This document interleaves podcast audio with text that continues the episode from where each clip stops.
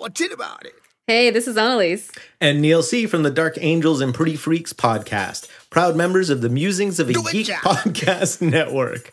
Time for you to get ready for some audio awesomeness. Now give me some BS line, Miss Selector. You are now entering the world of Musings of a Geek podcast network. Stay geeky, my friends.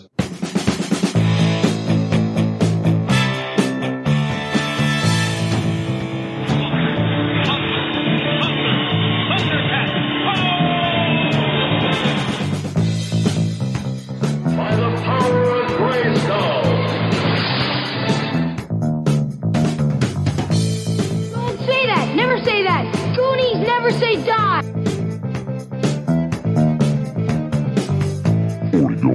Uh, hello, everybody, and uh, welcome to 40 Going On 14. I am Mike. I'm Patrick. I'm Joel. And I'm Josh, and despite watching over 40, 40 hours, four hours of Red Dawn, I was promised Wolverines and I didn't see one moment of Hugh Jackman. Aw, Yeah. that's sad. Wolverines. I saw some Hugh Jackman. Schnicked. I think that would have totally changed the movie. Yeah, that would have been awesome, A actually. little bit. He's like, what?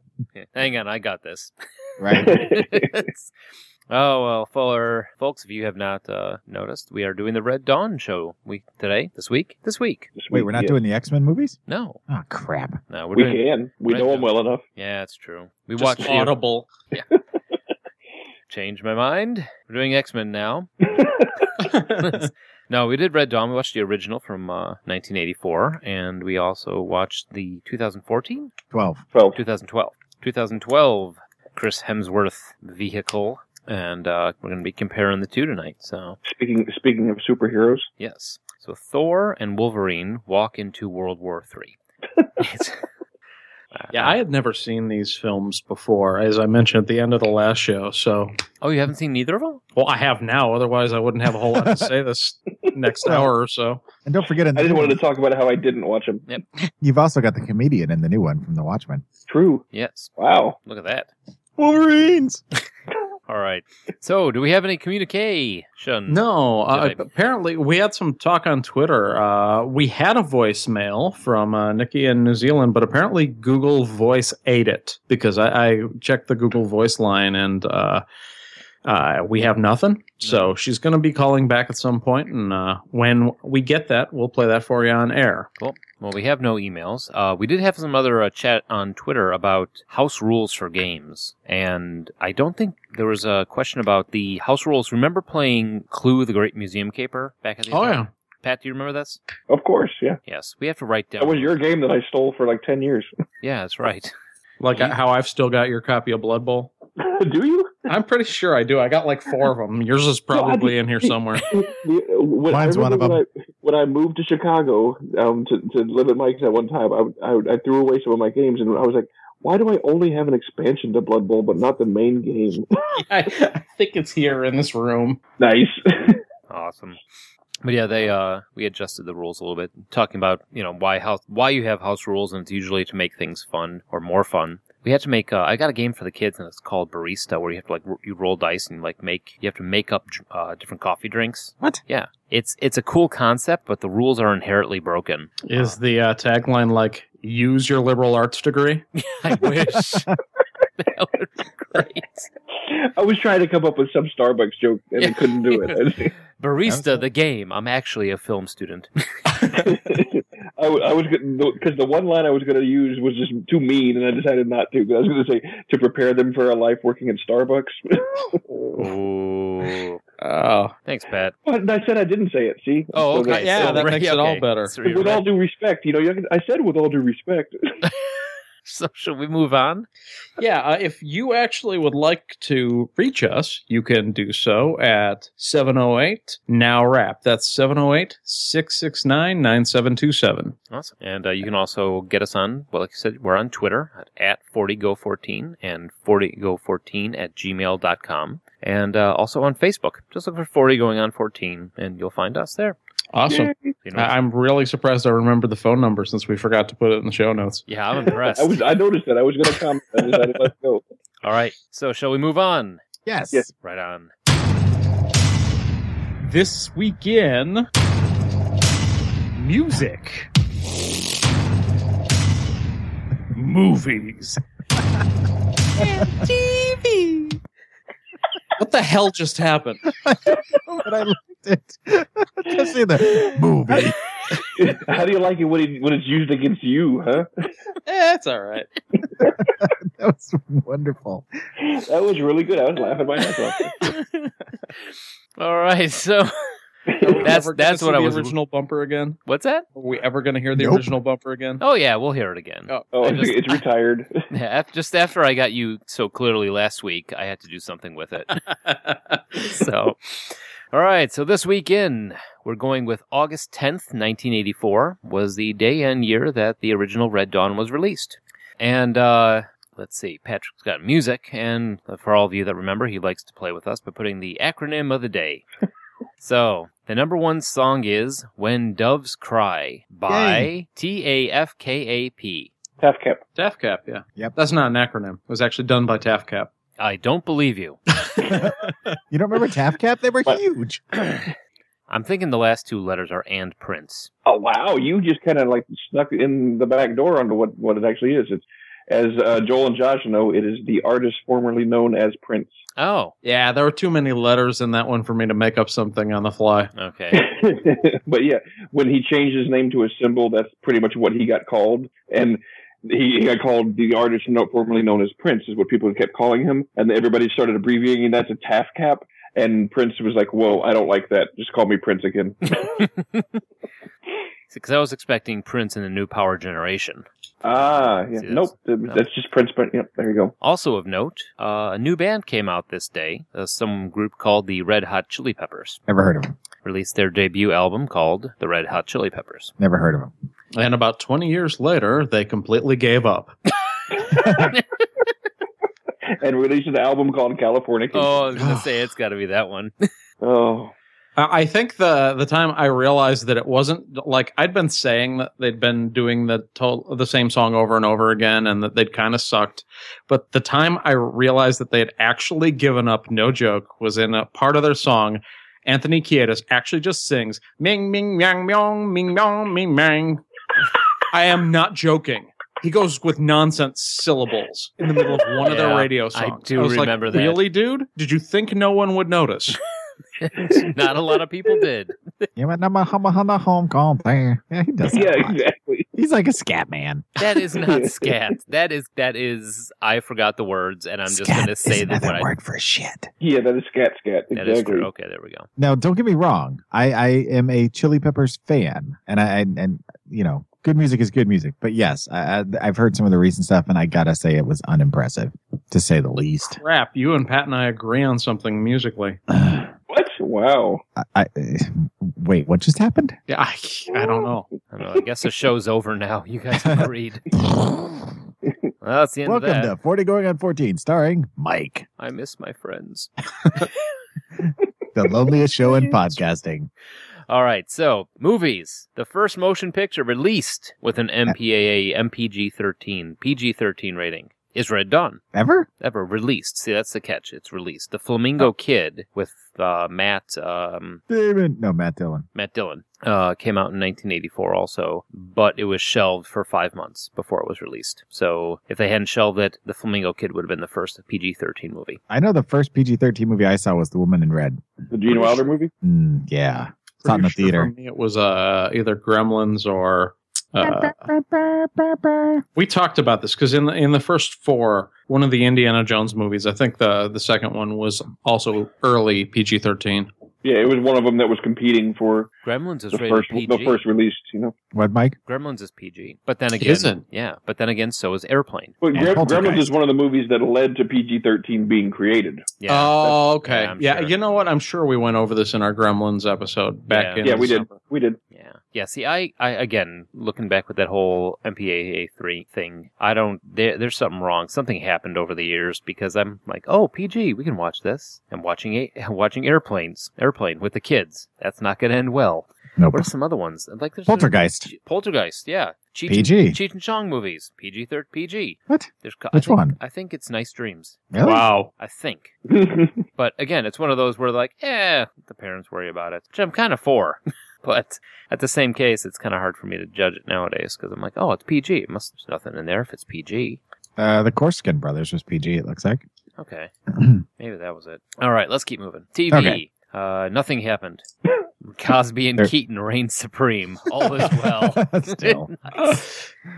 All right. So nothing in TV was of consequence was found in sports. I couldn't wow. find anything. It was a boring day and a boring week even in television. Wow, sports. He found a bunch of stuff. Uh, All right, you ready? uh, It's all one story. So. as long as it's not just one sentence. It's a good story, so I did- I didn't want to edit it or cut it down or anything, so I just cut and pasted it from Wikipedia. Okay. Mary Decker was heavily favored to win a gold medal in the 3,000 meter run in the 1984 Summer Olympics in LA. In the final, Zola Budd, which is Baron Zola's southern brother. That so sounds like a cartoon character, doesn't Well, it? Baron Zola is a character from uh, Captain America. Is it? Arnim No. Zola, yes. Yeah. So just like, and he's representing Great Britain too, so it's even better. Oh. Uh, Zola Budd, representing Great Britain, had been running barefoot side by side with Decker for three laps and moved ahead. In an attempt to put pressure on Budd, Decker remained close, by, close by in, crowded, in a crowded space. Decker stood on Budd and then shortly after collided with the barefoot runner and s- fell spectacularly to the curb. As a result, Mary Decker did not finish the race, what was won by, well, fuck, Marashisha? This is as far as I could get. Marashisha Marashisha. Puccia of Romania. Bud finished seventh. Decker was. what? I What? didn't notice that. There's a whole bunch of A's, and that was. Yeah, there Uh, was an extra A that didn't belong there, so I've been adding extra ones for the last 10 minutes. Just one at a time. Okay, then Decker was carried off the He track. will literally and- read anything you put in front of him, Josh. I know. I like it. I don't have to think. was carried off the track in the end by in tears by her boyfriend and later husband, British discus thrower Richard Slaney. there you go. So Huh. she I Decker, actually found one thing for TV. Oh, did you? just at the last second. It appears that this week in 1984, Call to Glory, a uh, television show starring Craig T. Nelson, uh, debuted on ABC TV. I will completely disagree with you that you found something. That is nothing. well, I mean, it was a big deal just because it was heavily promoted during the 1984 Mm-hmm. Summer Olympics. Uh, and then it just really didn't do anything. It was about an It Air was not Force good. family. it was not funny. It was trying. It was trying to be Major Dad because Major Dad was was uh, big at the time. oh, Right. Uh, who was that? Colin. Colm. What's his Colin. name? The guy that started it. So- Oh, and, and Major Dad, um, um, Yeah. he was the the um the other brother in Simon and Simon. What is his Right. name? Uh, Gerald Colin- McCready. Gerald Oh, Gerald McCready. McCready. That's it. Yeah. Thank you. Yep, I knew I was going to get it. What was now? What was AJ's name? Mm-hmm. Shit! Why did AJ. I do that to myself? You just said it. No, AJ the character, AJ Simon. Oh, From The Simon actor's and name Simon. was um. Well, damn it! I hate myself when I do that shit to myself. well, and Call to Glory for not being such a Oh. good show. In addition to having Craig T. Nelson, we also had an early appearance of Elizabeth Shue. Mm-hmm. Mm. Jameson Parker. what? Jameson Parker. Thank you. Damn it! You're welcome. Uh, you said Elizabeth Shue. What? You got my attention. Yeah, yeah, it was uh, one of her first appearances after uh, the Karate Kid. She was the daughter, I guess. I'm assuming. Yep. Nice. Yeah, she was the teenage daughter. It was uh, her first TV after her debut role in uh, the Karate Kid. And now she's Uh, me some Elizabeth Shue. So now you know. Mm. and knowing is half the battle. Everybody loves Elizabeth Shue. do, they, Not like I do. do they really? Yes, I, I would think so. I do. it's un-American not to love her. Wolverines. Trust me. Yes. Moving on. Red Dawn, 1984. He's looking this up right now. He's I- googling I, it. No, I'm I the Wolverine threw me for a second there. Oh. All right, so yes, Red Dawn. The Jennifer Grey. Yes, Jennifer Grey, Hmm. Patrick Swayze, C. Thomas Howell, Leah Thompson, and Charlie Sheen. That's the one where nobody puts baby in a concentration camp, right? that's right. Wow. Which baby's daddy? Ye- wow. Red Dawn 84. It's a dawn of World War III in a Midwestern America. A group of teenagers band together to defend their town and their country from invading Soviet forces. I remember seeing this movie in the theater, and um, the scene, the one of the opening scenes when the paratroopers come down and, and land in that field and all, they're all sitting in their high school classroom and they they're like watching it happen. Yeah. You know what I'm talking about? It's like the opening scene. My my high school looked exactly like that. we had those exact like the whole wall of windows that were like rectangular. We had a field outside of it, and I'm just sitting there going, "Oh my god, this could happen to me!" Like as I'm sitting in my classroom, I keep looking out the window for paratroopers. Like, The Hmm. teacher's like, Patrick, I'm ready for him. Yeah, the idea of You shot the, the United States greenskeeper, Pat. being Jesus. invaded was popular. Well, not with us. Well, no, I- I- you would think not, but I mean, look at uh, what was the board game? The same Fortress America had the same concept. Oh, yeah. remember uh, the World War Three that that little miniseries that was all about America getting invaded That's Hmm. true. the Cosby Show. when the uncle invaded the living room. As, this is uh, your grandfather, Amer- the jazz singer. And then as did America scat. was invaded by Raven Simone.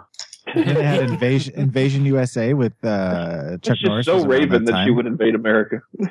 that was around that time, wasn't it? Invasion USA with Chuck Invasion. Norris. Yeah. Yeah. Yep. Well, that was So- like that was the theme of things then back then. I mean, there was a lot of the. I mean, we were near the end of the Cold War, and there was a lot of the oh, the Russians are coming. You know, everyone that panic of there could be an invasion, there could be a war at any time. I mean, look The at Ruskies. yes, but then Michael Dudikoff and American Ninjas came in and saved us.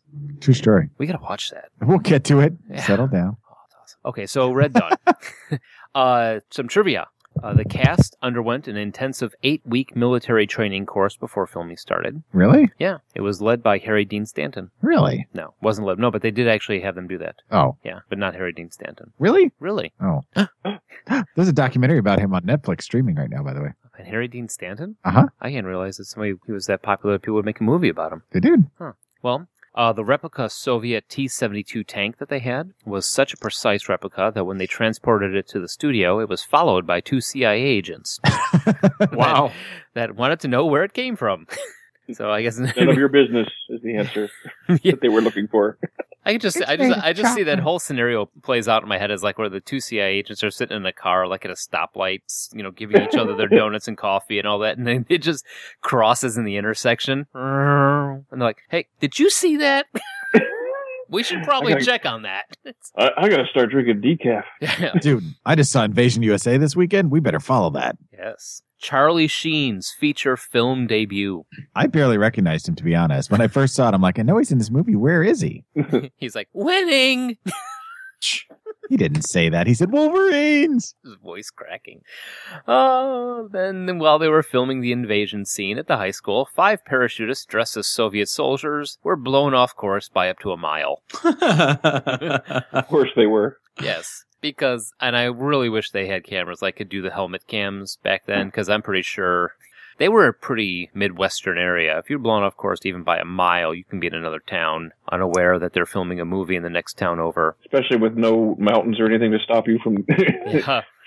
stop the wind. You just go like like in Oklahoma, Just that wind whipping gently down the plain. Yes, thank you. All right, Yes, so you're uh, Jed, Big Brother, was played by Patrick Swayze. Robert was uh, C. Thomas Howell. Erica was by was played by Leah Thompson. Matt, of course, Charlie Sheen. Daryl was Darren Dalton. Tony was Jennifer Grey. And uh, what do we got? Anything? Mm. Anybody use? uh, I'm sorry.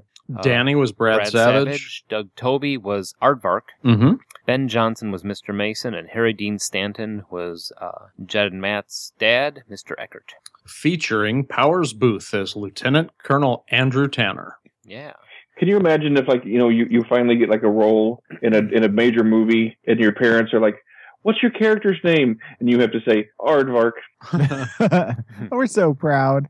Well, as long as you're getting paid, I guess. Yeah. So, Red Dawn, 1984. How many of us, okay, Pat, you said you saw it in the theater. How many of us, Yep. Joel, did you see it back then, or is this the first time you've seen it? I honestly thought I had seen it, but as I was watching it, I didn't remember a damn thing about it. So I'm pretty sure it's the first time I've seen it. Oh, wow. Yeah, I've seen I it. didn't. I did not watch this movie this week actually because I have seen this movie about six times on my own. So Yeah, I, I got it from the library and I watched it again. I actually watched it with uh, Sophie, and uh, she how'd she like it? she was actually pretty cool with it. She she was you know she just got, you know ca- she got kind of upset when um Are we calling spoilers on this movie? No, we're it's not. 84. I No, know. we don't have to call it. Uh, when Mr. Eckert got shot, she got kind of sad. She was, you know, whenever she gets upset, whenever parents die in movies, which is kind of upsetting because she likes Disney movies a lot. And Oh yeah. Lord knows you can't have a Disney movie unless the parents are dead.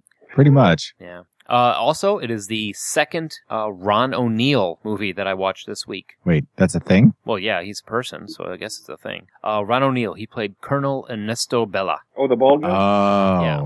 Um, it took me it took me a while. I, w- I didn't want to look it up. I, was, I recognized his face, and I couldn't figure out who it was. Uh, but watching through the whole thing, finally figured out halfway through that he was in the movie The Final Countdown. That's With true. Europe? It was also Superfly. Yes, he was. No, no, no, no, wrong one, man. oh, sorry. This is No. Which- No. which I oh don't know why that was so funny, but Yeah, so that that's uh, the final countdown that had uh, Kirk Douglas and Martin Sheen. Wasn't it about the aircraft carrier that goes through the storm and winds up getting sucked back to 1941 right before Pearl Harbor? no, that was I don't think I Manhattan ever Project. saw that. Project. No, no, this is the final countdown. The Manhattan Project is when they're trying to make the ships invisible and they throw the two sailors forward in time. Oh, okay. Yeah. Is that the one with the hot tub? no, that's Hot Tub Time Machine. Oh, Yeah, that see. makes sense. There's no fight. I mean, there's no guns in Hot Tub Time Machine, but Yeah, there is. all right, I'm just going to take your word for it. It does. Craig What? Robinson's got got to get got two guns and one, One of on the each guys arm. gets shot. Oh, that's right. Been, True a, while, story. been a while since I've oh, seen that, too. now I just learned that Ron O'Neill died 10 years ago. Now I'm sad. Oh, Uh, Joel, something I discovered about the Final Countdown, the movie. It was actually produced, um, in part. Where'd it go? Yes, it was produced. in part by. And it was directed. Joel. You're Joel, the act, the What? director, uh, Lloyd Uh, Kaufman. Trauma? As in Yes. that trauma? wasn't a full sen- that wasn't a full sentence he just said. He knows what I, he knew. I know what he meant. meant. L- yeah, Lloyd Kaufman was one of the producers of the Final Yet. Countdown. He meant. I know what he meant. do, you, do you agree with that, Pat? I do. I definitely agree, agree with that. Anyway, Well, I what thought- about it? Lloyd Kaufman directed the Final Countdown. Was it a No, trauma he film? didn't direct it. He was he was one of the producers, Oh, which I'm guessing, which uh, of the the trauma movies, because this one had, you know, you don't exactly put Lloyd Kaufman and Kirk Douglas and Martin Sheen in the same room. well, you could. No, was they- Michael Hart's producing? Yeah, they would explode. All right, so Anyway, Red Dawn. Red Dawn. Yes. We've gone off track. Mike, you said you saw a like DVD copy of it this week. Yes. So you can answer a question I had because I thought it could be found streaming online and I was shocked to find out that it was not on Netflix, so I had to find a janky quasi legal means of finding it Allegedly. allegedly, which What? means that the version I saw had absolutely no subtitles, including in the scenes where it was all Spanish or Russian. Jeez. Okay, so from your reaction, I think you're answering my question. There in were that there were subtitles. subtitles in the original movie. Yeah. They didn't just assume everybody knew Spanish when in 1984 Or Okay. Russian. or Russian. Okay, Wolverines. Yeah, for for those scenes, I was like, "Wow, this is this is cool." They didn't just give them all uh, English, kind of like intense. yeah, they didn't just have them all speaking English in funny accents. They're they're just having them perform their lang- the the scenes in their native language, and then you get to the speech at the end, and I'm like, "This is going on for like five minutes. I don't know what the hell he's saying." I think I'm missing plot. I I think there's something wrong here. Yes, there were subtitles in the uh, for when they were talking. Yeah, there were. So, well, Patrick Swayze as Jed. What'd you think? What, I mean, let's just let's just go through the cast. I mean, you've got Patrick Swayze and Charlie Sheen as Jed and Matt, the two brothers. What did what was your initial take on this, Josh? I want to know about you since you've actually never seen the movie until now. Okay, like 20 minutes into it, I sent my wife a text going, "Watching Red Dawn. This is kind of stupid." um, but you know what? By the end, I'm not going to say they sold it all the way, but I I, I warmed up to it by the end. Uh, it was a little awkward uh, at first, but I, I like the fact that they didn't explain all of the logistics of the invasion off the kick, and you kind of had to put together how World War III came together from context until it's actually explained by Powers Booth's character. Mm-hmm. Well, they explained it earlier on in in Russian and Spanish. You just missed it. Oh, really? Well, Uh, this did- is how we got into this country.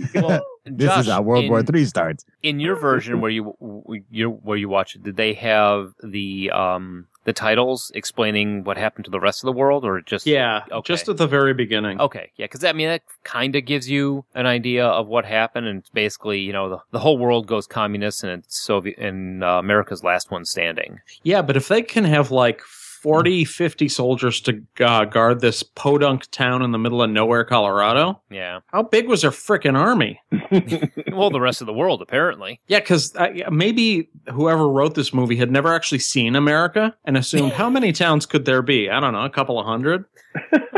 Eh, they've got an army. We've got a Hulk. What difference does it make? We could take them on. How big could it really be? That was actually on uh, well, that that comment was actually on Reddit uh, when they said when you have Europeans when you've come to the United States, what's the first thing that you that you take away with it? And they're like, I don't, you don't realize how big this place is. Right. Yeah, because America is is like you know what, five times bigger than all of Europe. I mean, every single one of their countries is like one of our states. Yeah, I mean, in Europe, you can you can decide to go to Italy for pasta. Yeah. you know, here you can drive the same amount of time and not find a decent place to get a get a bowl of spaghetti. You know, yeah, I was I mean, you gonna could- say you could like drive two hours and not leave the suburbs here in Chicago. yeah. I mean, Yeah. you could decide to go to Italy for like Chinese food, but it'd be kind of dumb.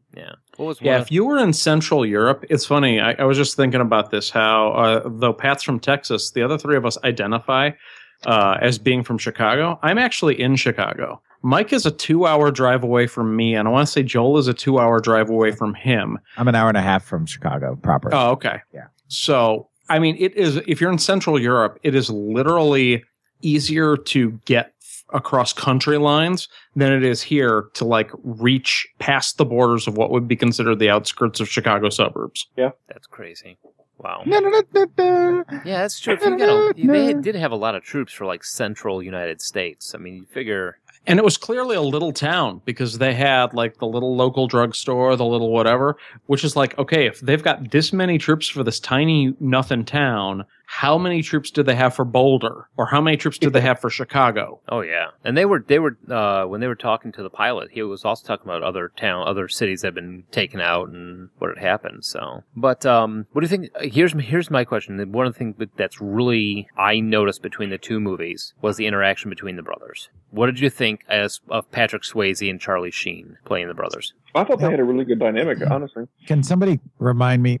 Because I couldn't remember after I started watching the remake. Was Patrick Swayze military trained in the original? No, he had No, Uh, I didn't like think so. just He was graduated. just a good high old boy school. hunter kind of thing. Yeah, he was just like a couple years out of high school because they, s- you know, he was And there was there was no estranged relationship between him and his father or anything that was Well- invented for the new one. Well, and I also completely uh, one thing I completely remember about the original is they uh, were talking about how they were Eagle Scouts, and one of the one of the generals or whatever comments on what is this paramilitary organization that they are part of? You know, it's like it's Eagle Scouts, Yeah. and I uh, so I was thinking, you know, all this training they had for you know m- getting food and surviving in the wilderness for months on end was because of their Eagle Scout training, not because of you know military guy saying, hey, here's what you do. And the only Right, one, and then- the only ones of us that are an Eagle Scout would be Jay. so, um, no, I, I, I thought it was a great dynamic, like you said, Pat, with the two brothers. I mean, I like the fact that in the beginning, it's like Swayze shows up, Jed shows up, everyone jumps in the back of the truck, and they just take off. It seemed, it seemed, I don't want to say, kind, it seemed more plausible.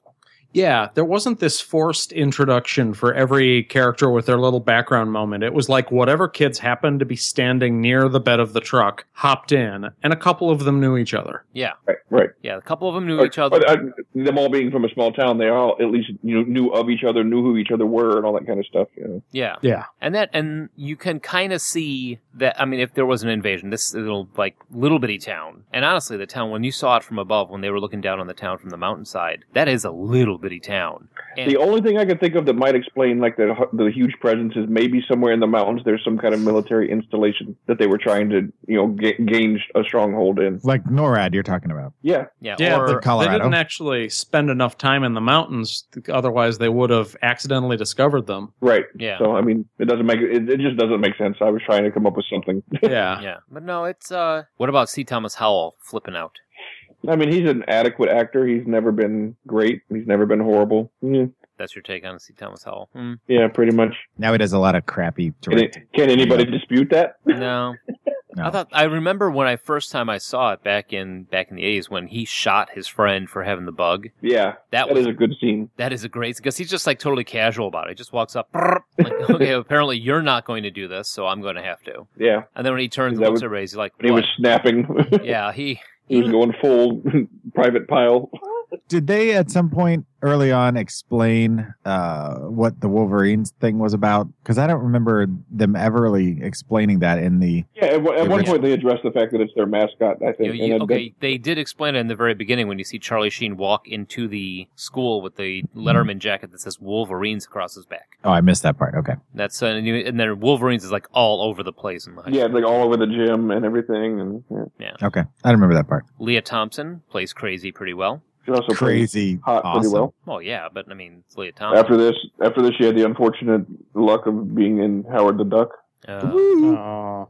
Well, that's the thing Right, was, that was DuckTales. Sorry. she is definitely not the person that uh, went on to a project that uh, like ruined their career because we were just talking about C. Thomas Howell and I was trying to remember what the deal with, was with C. Thomas Howell, like why I remembered his name. And I was like, oh yeah, he was the guy who was on a path to superstardom and then decided to do Soul Man, where he appeared in blackface and then Yeah. didn't work again for like twenty years. yeah. And it wasn't even that good of a movie for him to lose his career on it. Yeah, it was wasn't. two years after this in 1986. And he had a great lineup before them. He had E.T., he had uh, uh, the, Outsiders Outsiders. and Red Dawn, and then he does that. What was the premise of that one? He ate a whole bunch of self tanning pills or something? Uh, yes, because he wanted to qualify for a black only scholarship at, Har- at Harvard. It's about Yeah, the it most was- a, bu- a bunch of racist premise. melatonin, I think, is what he took. A, a bunch of melanin pills or something. Wow.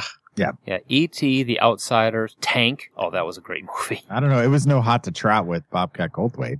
Well, What is chairman of the board? Maybe is the only Mr. thing Ed. we can compare.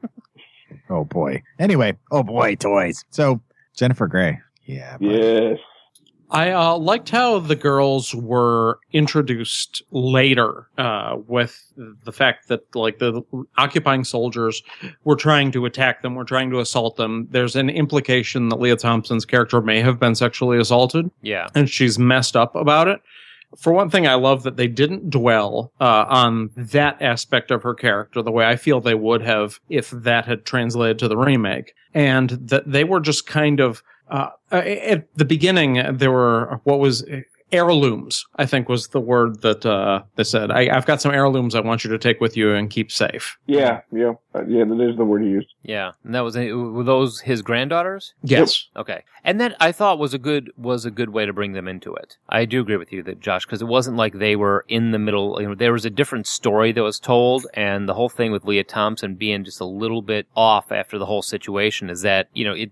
You, like I said, nowadays that would have been that would have been a whole nother side story. They must have been. And, like, and they, a they'd little... have beat you in the face with it too. You know, They must have been a little touched though, because he kept him in the basement, like under the floorboards. So I mean, they must have been like, like they were special. Jews. yikes. All right, see Thomas Howell. So how about that aardvark? I don't remember which one was aardvark. I don't either. Aardvark was the uh, guy whose dad was uh, Hispanic. I don't know if he was Colombian or whatever, but the reason why they thought they were initially being invaded by Spain is because he could hear his dad talking to them and then uh, the soldiers speaking back in Spanish.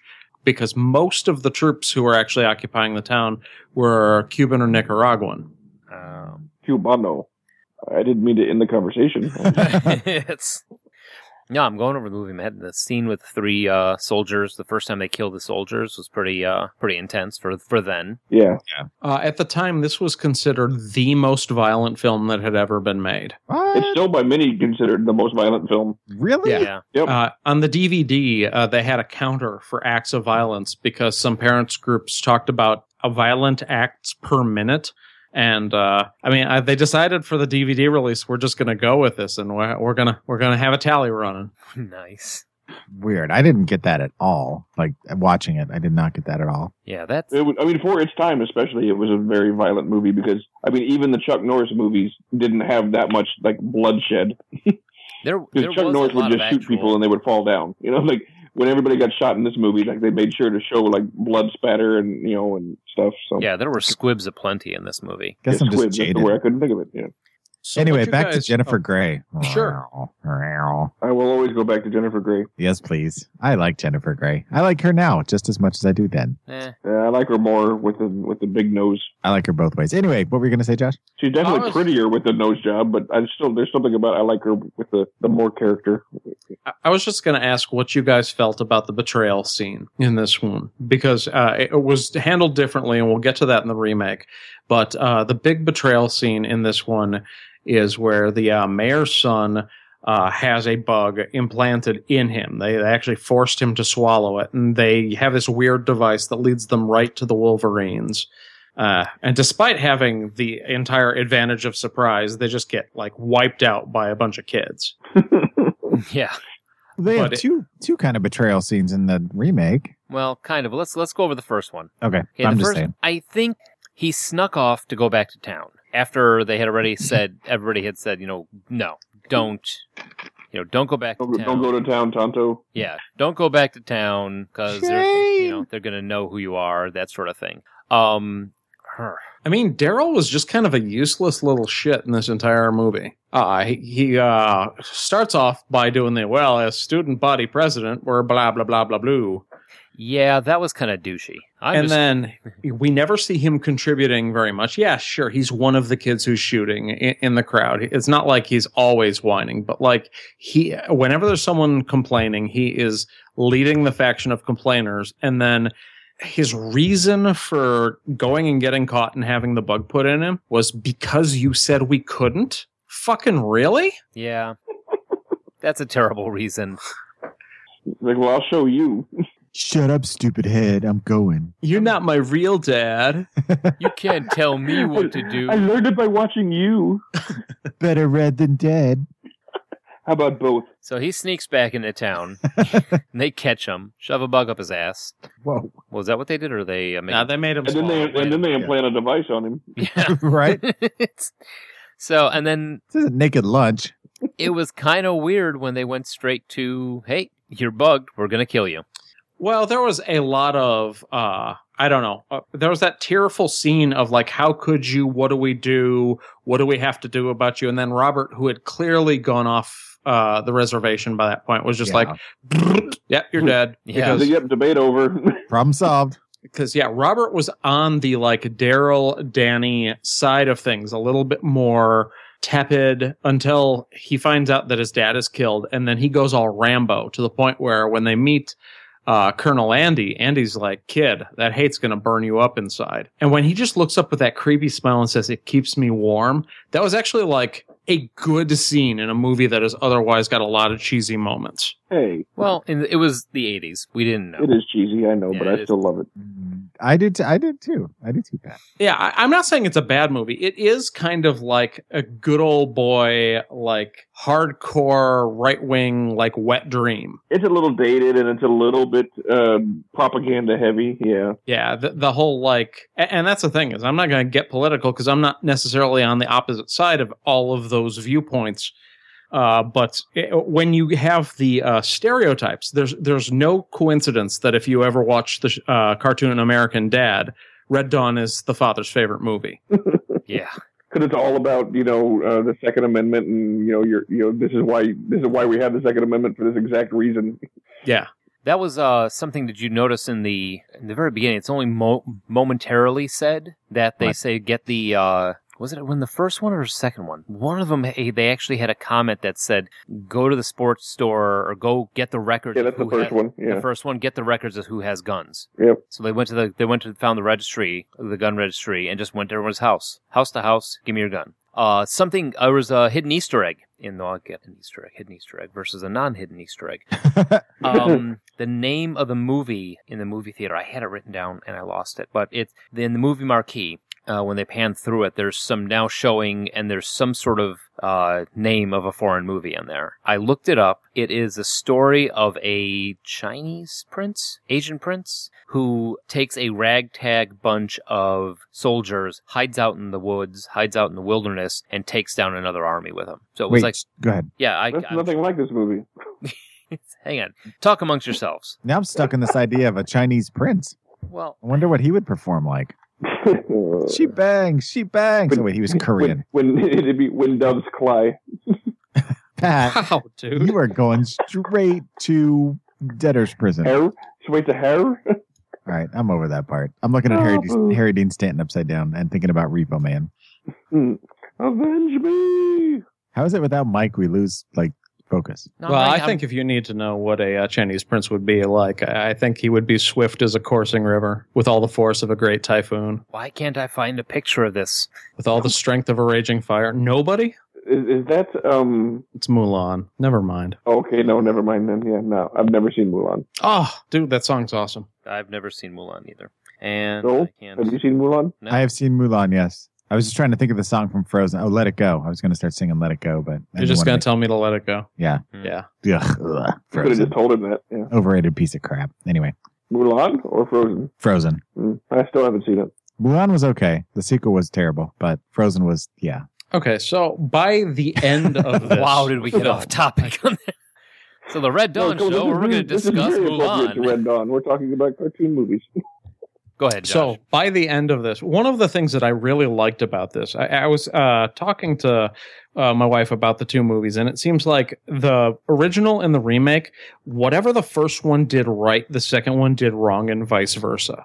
One of the things I loved about this is the first couple of character deaths are almost senseless, terrible, tragic accidents, the sort that you normally would see in a traditional war movie, and I really liked that. the teacher, Oh no, I'm talking about major character deaths. When uh, Powers Booth's character and Danny Oh. both get killed, uh, they're just touring the front to like show the kids what the front line and the border looks like, and they happen to be there as a tank battle happens. That Mhm. tank battle was intense for 1984. Yeah, I was it really literally like, "Holy crap!" I was I was nervous because these, those tanks are im- impressive. yeah, Yeah. it Think was about just being- a freak accident that takes out two major characters, and all of a sudden everything's gone to hell. That that that was a very well done scene, and you're right. I mean, granted, Powers Booth was a little it was a little kind of weak the way he went out, but still, it was it was realistic in a sense because you know That's probably the- how it would happen. Like if, right. You know, Y- y- it wouldn't you're- be all like you know doves flying around and you get to hold them and cry. You know.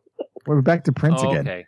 No, no, no. Hey, Okay, But back the- to the- Prince. Back to Prince. Hey, Alexander Nevsky. Well, the That's- other part that, that- that is interesting about giant tanks is that if they're not moving and you're in, in front or on the side of them, they can't necessarily see you or hurt you, but yet they're so like huge, it's frightening. I don't Well, know. it's kind of like an elephant, you know, and as far as like it, the elephant can't necessarily see what it's stepping on, but, but it doesn't Right. really matter to the thing it gets stepped on. Yeah, it doesn't mean that the just because the uh, tank operators couldn't see them, at least until they started to get flanked, which is when they started to panic.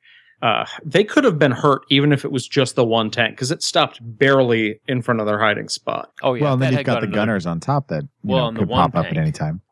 Okay, I found it. The movie that was playing in the movie theater was called Alexander Nevsky, and it's a story of how not Russian, I mean not Chinese Russian, a story of how a Russian prince led a ragtag army to battle the invading force of Teutonic Knights that took over his town. Oh, okay. Uh, date 1938. So basically, the movie that was playing there was a Russian film that was loosely the same plot as, as Red Dawn. Yes. So It was called Red, White, and Blue Dawn. I wonder if they did that on purpose. Yeah, I'm sure. no, I think it was just playing there that day. Yeah. Yeah, they just happened to be playing that movie. Yeah, middle of nowhere town. Of course, they're showing some 1930s Russian cinema.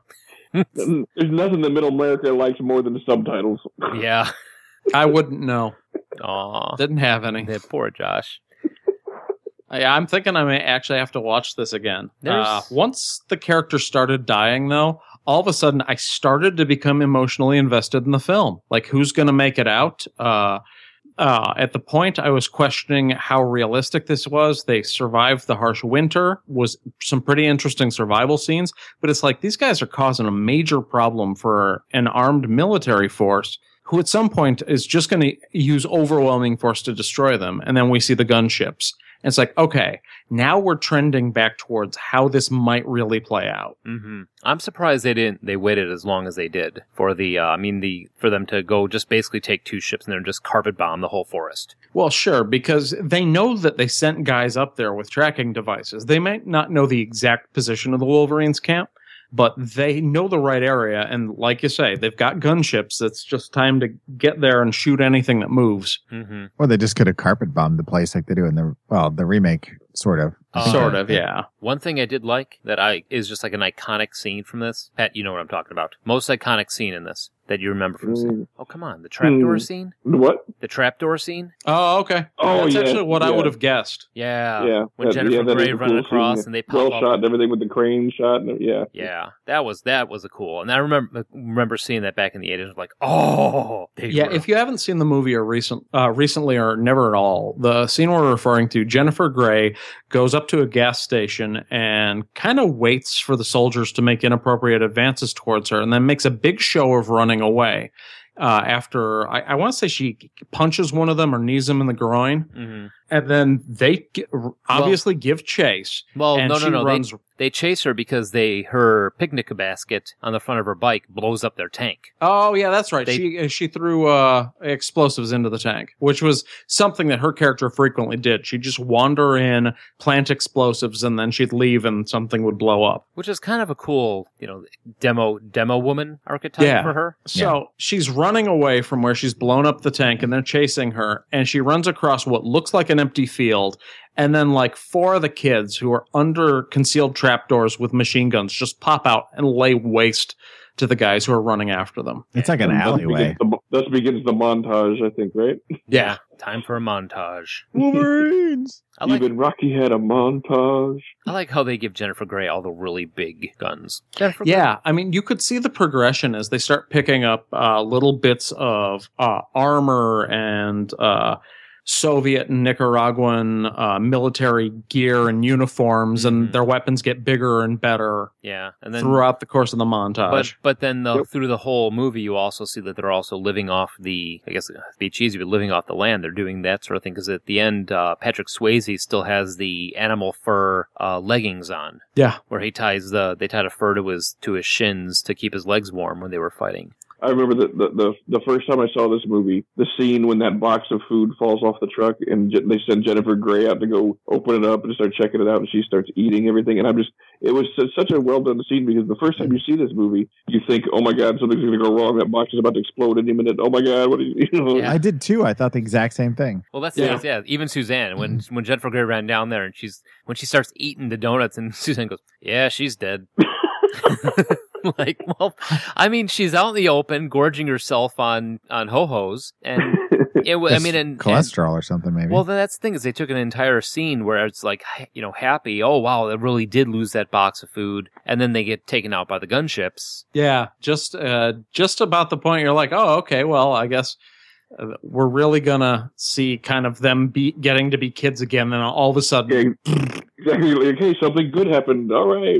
Yeah, and then see They, Thomas. they did it really well to get you to trap you into thinking, you know, to lowering your guard. you know, Right. that- yeah, and it really was a trap. and then Yeah. see Thomas Howell waste an entire rocket on one guy. Yeah. Old I could Rambo blow up style. the Well, that's a- helicopter because that would have been expensive. So he just took a dude out with it. yeah. the, the dude in the helicopter, I'll catch it.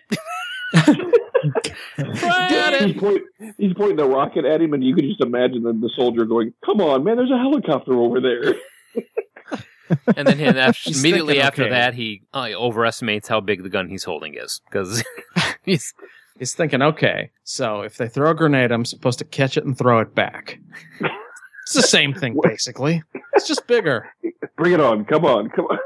Wolverines. once most of the main cast is dead in the flight from the scene where basically the gunships take out most of them, you got four left. Mhm. uh, you there got was the brothers, Jed and Danny, uh, Jed and Matt, Danny, Yeah. and um, Erica. Erica, yes. and they decide that it's time to hang it up. They're gonna, the brothers are gonna sacrifice themselves. They've seen too much of war and they don't need, know anything else.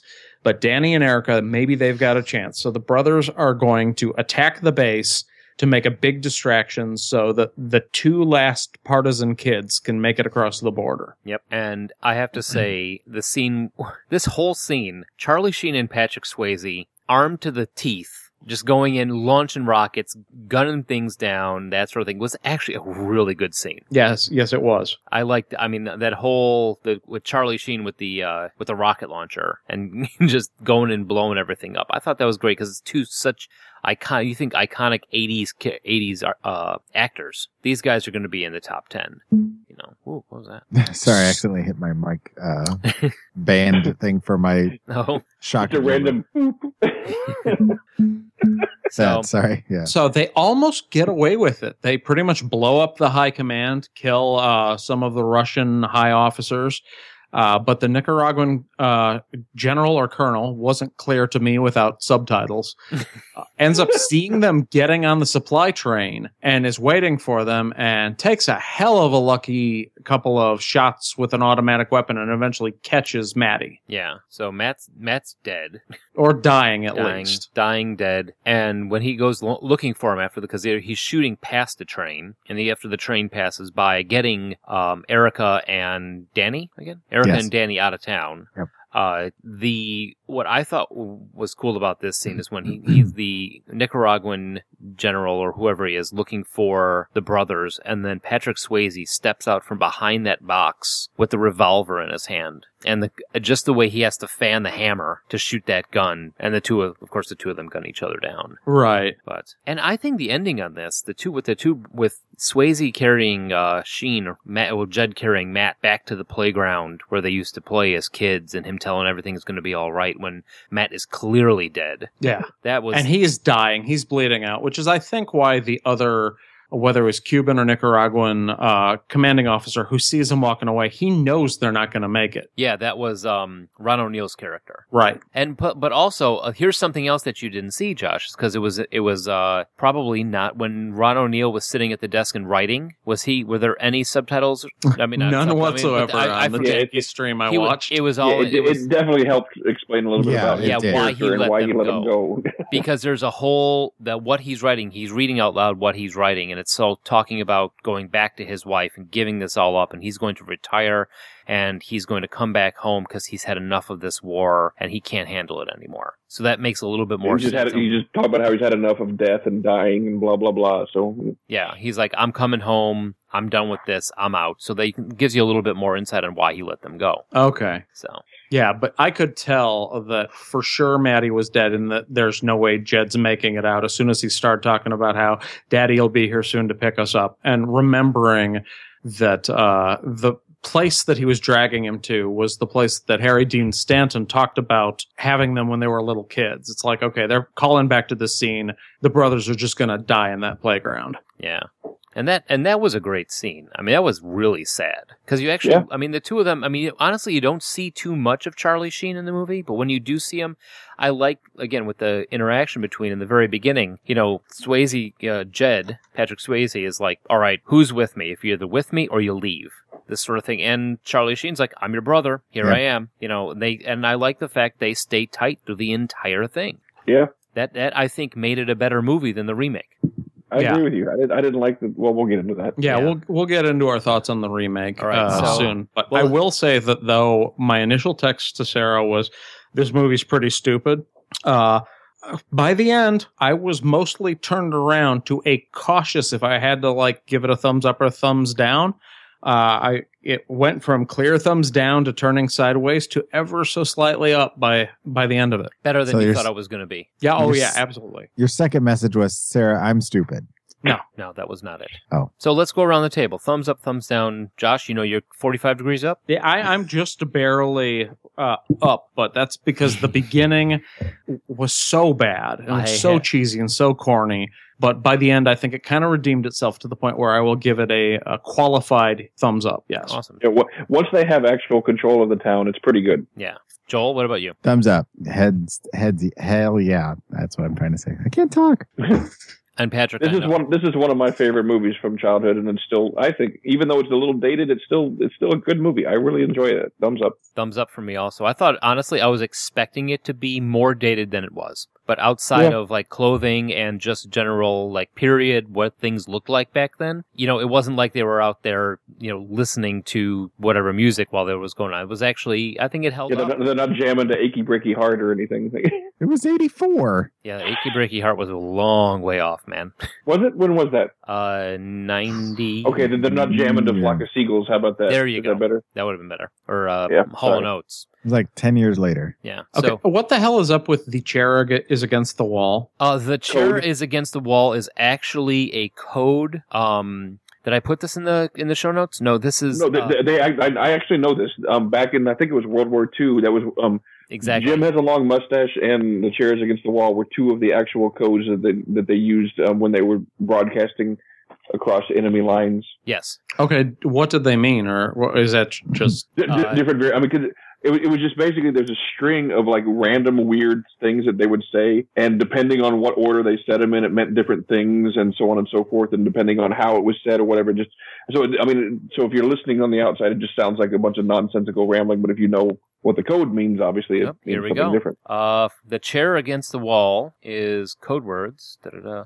It looks like it was supposed to. Oh, that's all. It's all. pl- It's all um speculation. I'm sorry. okay? It's like it's, Yeah, I mean, it's, all- it's all just situational. I mean, based on because like if you have the the book, it'll tell you like if if so and so comes after such and such, it means this, and so on and so forth, and yada yada. I just noted it as being really interesting phrasing on the Radio Free America in the first one, and then it reinforced my memory of it, uh, seeing that they did a callback to it in the remake. So I was Right. curious if any of you knew. Yeah, it Yep. says the whole sequence in Red Dawn is an homage to the movie The Longest Day, in which fresh French resistance members are listening to the radio and hear a sequence of the normally meaningless to them phrases until they hear John has a long mustache twice, which is code for them to start their pre-invasion plans. So Oh, See? cool. Josh has a long mustache. Yeah, I'm not just always full of shit, you know. I mean, I actually know stuff. Yeah, you poop sometimes, then you're not nearly as full. Yeah. Ah. All right, want to take a break? I think it's about that time. Let's do that. All right. Wolverines! Hey, Dez. Yeah. Now that we're no longer including Will in any of our promos, have you heard about the Musings of a Geek podcast network? No, actually, I haven't. What's that? It is a podcast network, which is a collection of Wait, podcasts. What's a podcast? A podcast is like a radio show on the internet. It's incredible. We've got tons of them. At musicsofageek.com, you can listen to 16 or 17 or 20 podcasts. It's amazing. We've got ours, The Musings of a Geek, Pilots, The Arkham Social Hour, which Des is the host of, The History of Bad Ideas, Best of the Worst Movie podca- Podcast, Dark Angels and Pretty Freaks, Graphic Novice, Sweating the Small Stuff, Who the What Now, The Q from Hell, 40 Going on 14, Jerk Zeus Radio, Hard to Swallow, Culture Babble, How Is This Movie, and Media Feed. Two new ones. It's added today. What about the ones we're adding tomorrow? I don't know yet. If you like it- what you hear on the Musings of a Geek uh, podcast network, go ahead and shoot us an email. If you want to join the Musings of a Geek network, go ahead and jump on musingsofageek.com. Definitely listen to the podcast. Check us all out. We're all there. And as always, stay geeky, my friends. All right, everybody, we're back and we're ready to talk about Red Dawn 2012. Yes. Thor edition. Yes. So what if what if all these kids were led by Thor instead of the guy from Dirty Dancing? Yeah. Instead of instead of Johnny, Yeah. So let's see. Came out 2012. It was actually uh, tabled for a while. It was scheduled for release in 2010 and it was shot in 2009. Well, I, you know the story behind that, right? Uh, they realized it wasn't any good and didn't want to put it out. And they Oh, that that wasn't the big thing. Is originally the ally of the Russian troops was going to be, be Chinese, and then they took a look at international markets and realized that making China the bad guys uh, is basically lighting millions of dollars on fire. Mm. Yeah. So they're like, okay, instead of the Chinese, let's make it the North Koreans. They're not allowed to go see movies anyway. Nobody likes Well, they- North Koreans. it's just like, well, we got a North Korean market. Huh? Shit, looks like it's going to be the Amish again. what? Come on, Amish invading United? yeah, I got it. Come on. I eh? chuckled. Nothing? That I- I- wouldn't nothing? happen. Did you say wouldn't happen? Mhm, I didn't. Wow. I, I was a witness to that. Yes. Do you see what you set up, Mike? Are you happy? I'm, s- I, I feel really bad. Yeah. Reconsider your life. I will. Lesson learned. I hoped. All right, so I won't interact with Joel anymore. if you haven't heard, figured it out by now. That's true. I blame myself. Is it about that time? Nick- No, not feeling, not today. All right, so Red Dawn, same thing. Group of teenagers look to save their town, city, from an invasion of North Korean soldiers. North Korea is best Korea. If you ask them, I really like the opening of this movie, by the way. I thought it was well done. I forgot what the opening was. I thought that they It's kind like of. all the- Go ahead, Pat. I think it was like all the little quick cuts and, and the little interjections talking about uh, Korea and you know how. And, Oh, okay. um, yeah, sorry? it, it gave a little bit more explanation to what happened. right, a little more setup. Yeah, yeah, there was. Yeah, a it little, was like they thought that the big problem with the original movie was there was not it wasn't realistic enough how it happened. So that was what they decided to fix, which I thought They was should have an hired awkward Powers choice. Booth. To, they should have hired Powers Booth to do a voiceover in the beginning. Yeah. Yeah, that would, why that would've not? been cool. So we've got Chris Hemsworth as Jed Eckert this time around, and Josh Peck and his slanty little eyes. From Drake and Josh of Nickelodeon fame. Yes. Right. Then he- Oh, that's why I hate him. yeah. And he was on uh, the movie ATM, which was fairly implausible. Yeah, and then uh, Josh Hutcherson as PETA. Ah! you made a Hunger Games joke. Yeah, because that's the only thing I could see. And Josh Peck. I, the the only really entertaining moment of this movie was trying to was watching Suzanne try and figure out where she knew Josh Peck from. so from the, every time he came in, she's like, "I know him from somewhere." I'm just like, "I'm not telling you. You just got to figure it out." Don't forget Will Yoon Lee, who was on Witchblade. He played the bad main bad guy. Yeah, he played the uh, assassin. Nobody watched that show. I uh, shut your face hole. Anyway, he was good on that show. You were the person they kept it around for. I Yeah. bought the box set. Oh, you're the guy. Yeah, I had it's the coming guy. up on you that. Can still time. buy it at Walmart here for like five bucks. Yeah, because no one else bought it. It's supposed Exactly. to be there. Uh, to- then you've got Tony, Erica, Daryl, Danny, Tom, and Julie. Wait, you should point out who uh, played Daryl Jenkins, Connor Cruz. who is Tom Cruise's son. yes. I did not know that until it was pointed out to me. That explains why he can't act either. He, Oh, I thought he was uh, related to the kid from Scrubs. So does this mean for all the movies from now on, and C- Connor Cruz is going to be set off into the wilderness, like play the same person over and over again for the rest of his career? I don't like Tom Cruise. I know. Wolverines. You ever, uh, um, do you ever want to have more uh, fuel for your hatred for Tom Cruise? Search the internet for Tom Cruise front tooth. Oh god. Yeah, his face is not symmetrical and once you've seen it, you can You never can't unsee it. unsee it. Why do you I'm do doing it this to me? right now. Stop me. Yeah, you really Stop should. me. Stop. I'm No, pushing the you- You're button. doing it. I just pushed the buttons. What happened? What am I? What am I seeing here? Just go to images and just Whoa! look through Wait the a minute. images. Whoa. That can't be true. Yes, that's not a Photoshop. He does not have a space between his front tooth. He has one front tooth in the center of his head. Yeah, right underneath his nose. What the hell? Yeah. It, it's one of those like, how did I never notice this before? And why the hell are we talking about Tom Cruise? Because his son is in the movie. Is What adopted. the hell? well, they're just off to the side. Is all. He has two front teeth. It's just the one's. Yeah, the really- video- One's They're- under his they're all- nose. they're off Yeah. center. Yeah, Yeah, freaky. It's very odd. That I don't have any problem with Tom Cruise, to be honest. I mean, I have one more problem with Tom Cruise. but Goddamn this, tooth. Why? Now I've, see, and now I've taken away the, the the attractive part for you. Like you can hate him even more. I th- ugh, okay. So anyway, so his kids You're in like this "He's movie. got a fucked up face. Interesting. Anyway, yes, that's his son. Yes. Uh, he's in this. Also, who was in this? Jeffrey Dean Morgan, Oh yeah, who I like from The Losers, And from The Watchmen. Watchmen. Yes. I like and him. from P.S. I Love You. P.S. What? Oh, Nothing, I've never- nothing. No, I was trying to think of that movie. I, It I had the don't- next Karate Kid in it. So we're talking about the Karate Kid in the original. So we have to tie it in somehow. No, which one was the P.S. I Love You? Is that one of those like like multiple That's- stars and multiple plot lines all about everybody? You It's, know, it says a falling- lot it's- about these movies that we were talking about Frozen with the first one, and now we're talking about P.S. I Love You on this one. It has Gina Gershon, Lisa Kudrow, and Hillary Swank. And none of she, whom were in Red The Dawn. problem is we're easily distracted, Mike. Yeah. Hillary Swank is was married to Gerard Butler's character. He dies. He leaves her a bunch of letters. And oh yeah, th- yeah. Okay, I got. I And remember. Jeffrey Dean Morgan plays his bro- his friend from the band that he was in that ends up falling in love with her. Sort of. Well, they have a one night thing, and then yeah. Have you He's guys like, been this is drinking exactly shots why of we have Michael estrogen? McDonald. This is I know This right here. Why don't I have? Anyway, Red Dawn, Red Dawn. North Korea. Okay, so the beginning of this movie, I thought they kind of like overly like hit you over the head with the fact that they were the Wolverines. That's why I asked about the original because I don't remember it being. It was much more subtle to me.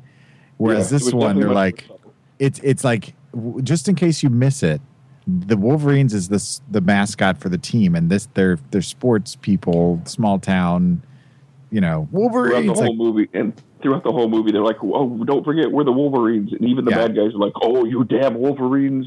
Yeah. It's okay, and very- it's not a small town. It's Spokane. well, but in the movie, they you know the cop is there watching the game with the former. Anyway, I will say at least the proportional response makes more sense here because, as you said, it's Spokane, Washington, much bigger than like Podunk, nowhere, Colorado. right. Okay, here I just looked this up. Spokane is 60 square miles. That is a lot. That's a lot of space. What's Yep. the population? What? before or after the movie. Uh, 209,000 people as of 2012. So it's There's bigger a than where I substantial live amount of now. People to try to corral. Yes. Yeah, because I live in a town of 150,000. So I I can not too far. How, how many people? Because they they mentioned it in the movie. How many people are? Did they say in the movie? Didn't they say like four hundred thousand in the movie? I don't I, remember. I don't remember exact numbers, but I, I didn't I, have subtitles, so I don't know. I did think the, Right Yeah. before they, they showed the scene of them, you know, people helping them and giving them guns. They mentioned something about how many people that because they couldn't capture them all or corral them all or whatever. Remember? sure. Yeah. Yeah. and you definitely had a lot a bigger urban area lots of big buildings uh, but before we get to that i just thought the initial of invasion scene from the beginning like the explosions while they're asleep to all of the guys paratrooping in that was pretty sweet like Oh, yeah. visually it was cool It was. I thought it was kind of cliche at the beginning. You know, the whole snow globe and showing the you know like the I like that. Jurassic, the Jurassic Park thing, but everybody's doing that now, so it's a little, it's almost becoming a cliche movie thing. But the rest of the scene, I love. Yeah, the showing the paratroopers coming in and everything was, you know, really good. It's pretty you know, I intense. do have- yeah. I do The have weird one question thing though: is- how in the world, how in the world did that pickup truck survive a collision with an army vehicle and still drive away while the army vehicle was all, you know, oh, we can't move now. Like, what? I have a what? better Yeah. question. How did they get into U.S. airspace with that many? that's Like- what i was about to say is Well, they like explained it with the EMP thing. i guess i mean still That's temporary, though. That's not permanent. And that doesn't explain how all of the tanks and material, like they went into uh, big detail in the original about how the various parts of the war plan worked. And in this one, it was just like, I don't know, they got some new technology EMP thing. Yeah, and and we're throwing the paratroopers down, and all of them have jeeps now. All of a sudden, okay. yeah. their their own jeeps. I, I looked up Calumet, Colorado, which is a town where Red Dawn 1984 was supposed to have happened. Uh-huh. Mm-hmm. And it was a former mining town for, founded in 1904, was abandoned in the 70s, and never got big enough to have its own post office. Clearly, something you need to send a division to take care of. Yeah. this is. We And can't, then we get to Spokane with the magically appearing. It's like, well, how, how did they invade? A wizard did it. Don't worry about it. okay, Doug and why Henning didn't- flashed them all into the. yeah. Magic is an Magic. illusion. And here's my here's my the first thing when the invasion started. That first shockwave hits. You get that explosion. Okay, Chris Hemsworth has apparently they have said has been in the Marines in Iraq for 6 years. You do not tell me that with that first explosion he is not on his feet. Yeah, I don't know. I mean, maybe he became used to it. It's like you don't even un- unless someone's telling you to get up and put your boots on, you don't even hear it anymore. Maybe yeah, that's what Yeah. I've. I Kind can of like buy when you that. live next I'll to the buy it. L, you know. Yeah, You okay. Yeah, comes by it's so true. often you don't hear it anymore. But even then, s- suspension of disbelief. It's a movie. It's still a pretty impressive and fairly intense opening scene that kind of gets your a good sets a good pace for the rest of the film. now was there a random extra kid who was never named in the back of the uh, pickup truck who just got thrown out gonna and bring, killed? Yeah, I was Oh going to yeah. bring that Oh up yeah. yeah. because that when they definitely s- happened.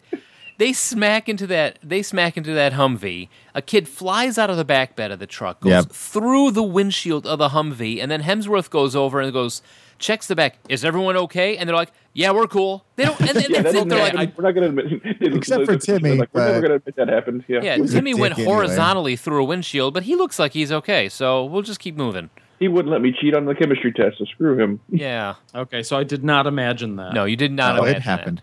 Um. That was the crash that the, the truck miraculously just drove away from, and the Humvee was like, "Oh, we're crippled."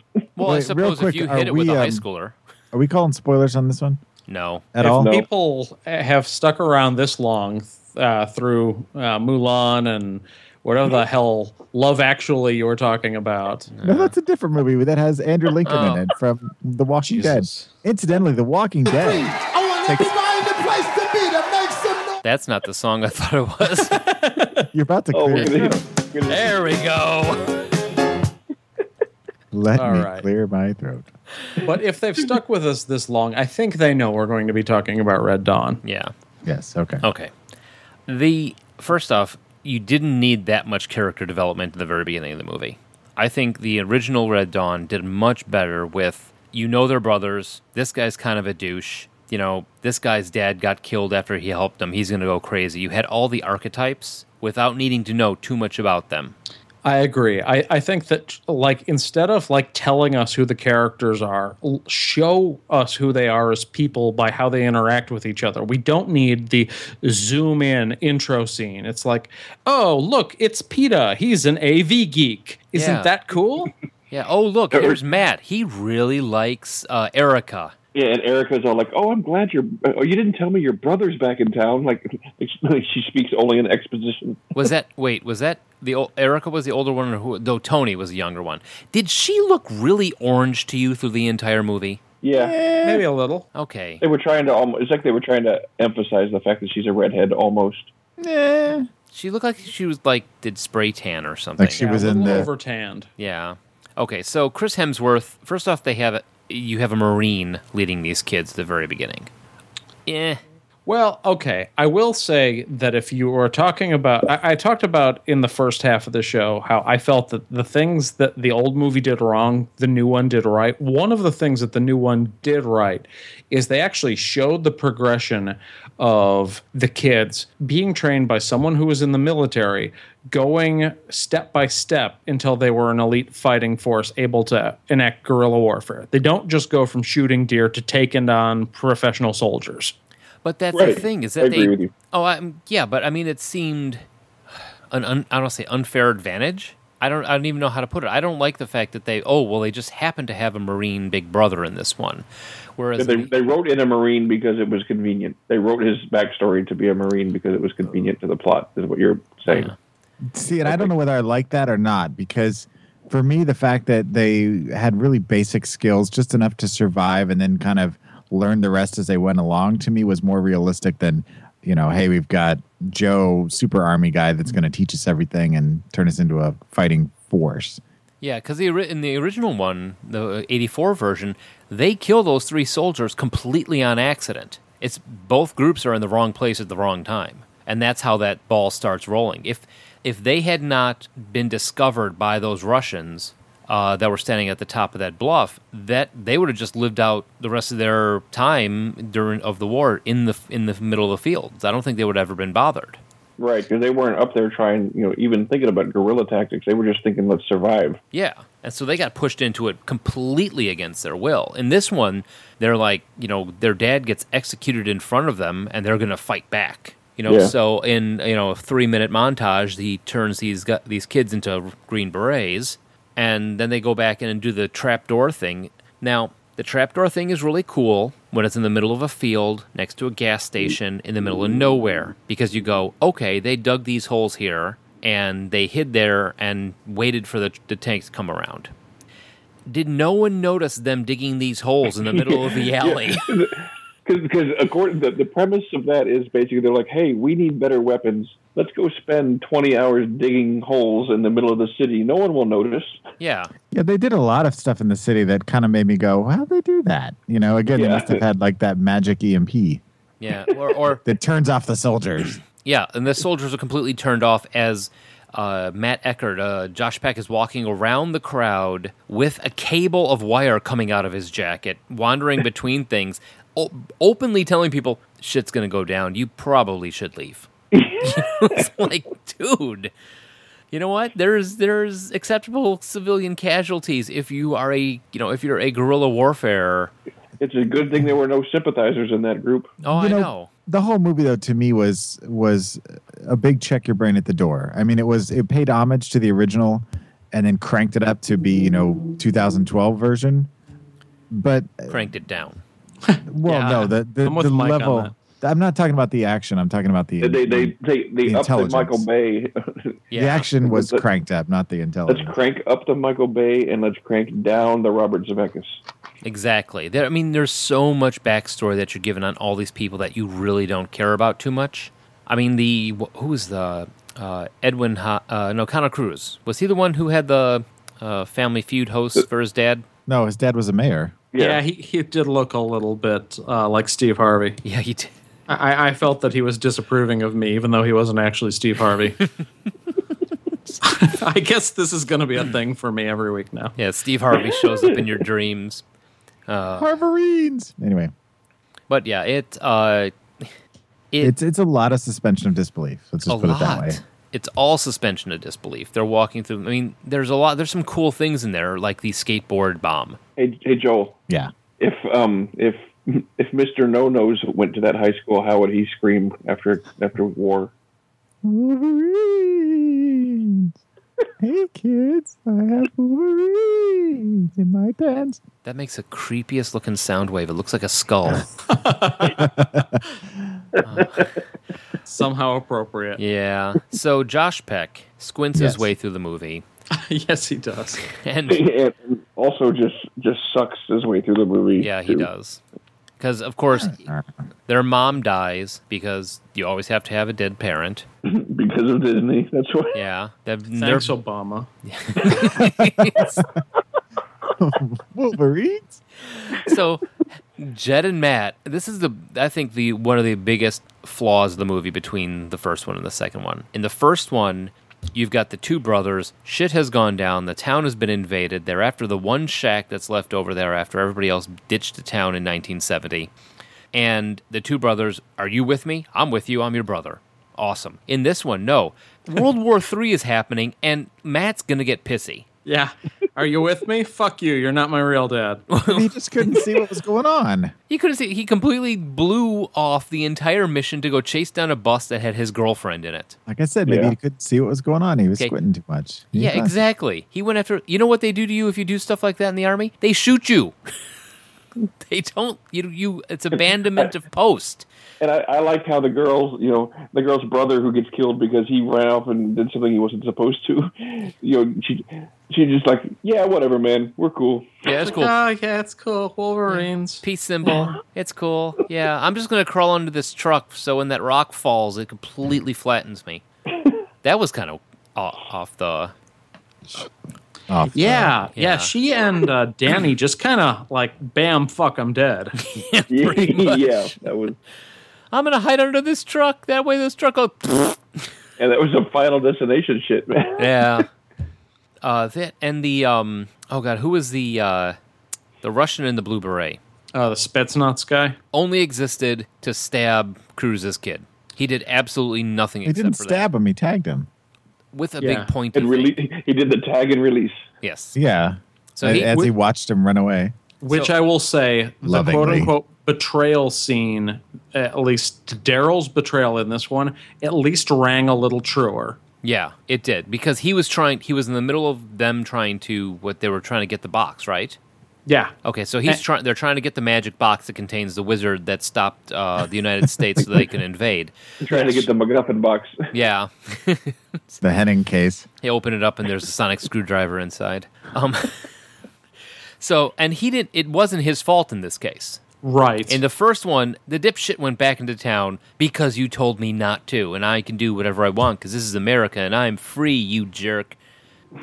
you jerk. So, in the first one, yeah, you went to town. You're not my real dad. you jerk. I could see easily see Josh Peck's character pulling the betrayal in the first movie better than I can see Connor Cruz doing it in this one. Yeah. Okay. Yeah. w- Go ahead. Although it's weird because in this one, Daryl, uh, there isn't a whole lot of like moral, oh, we're going to agonize over this. He's just like, yeah, I'm tagged. Give me some gear. I'll walk off. Everyone looks sad for a minute. And then they just pretty much assume he's okay because we never hear from him again. Go on without me. I thought they were going to do one of those bullshit, like at the very last second, he comes in and saves the day because he never was killed and when you thought, because they didn't show his actual death. I was Right. waiting for What them about- to drive away in a single mortar shell just blowing him up.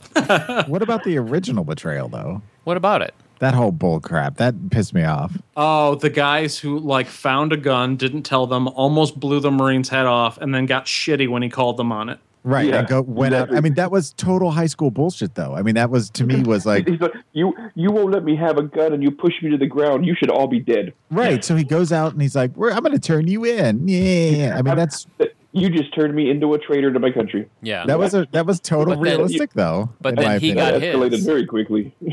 he got his when they blew up the uh, the quickie mart or whatever the hell the the uh, the bar or whatever the place in the corner. When, when he, when he calls when he calls him Paul and he turns and he looks at him and he just flips him off, I'm like, no, idiot, shoot him. What are you doing? Yeah, And then And then it blew up. I'm like, oh, okay, that makes more sense. there you go. But I thought that was more realistic to me, and eh, is the way that you know, if they were truly high school kids, they would act because they're not going to know any better, and they're going to do a dick move like that because that's all they know. It's But high you school. also have two totally different societies. right? You've got this big city society with the you know the football team, and you have a looks like rather affluent uh, neighborhoods because when they're escaping from the troops, they're driving through them. And it's like, watch out for the pool. Right. you know it's so they're escaping in that way and you've got this different group of people behaving in different ways versus the little bitty town in the middle of colorado we've got our football team yay rah we're really cool there's only a couple hundred people in the town it's a completely different mentality which actually makes the middle to end of the part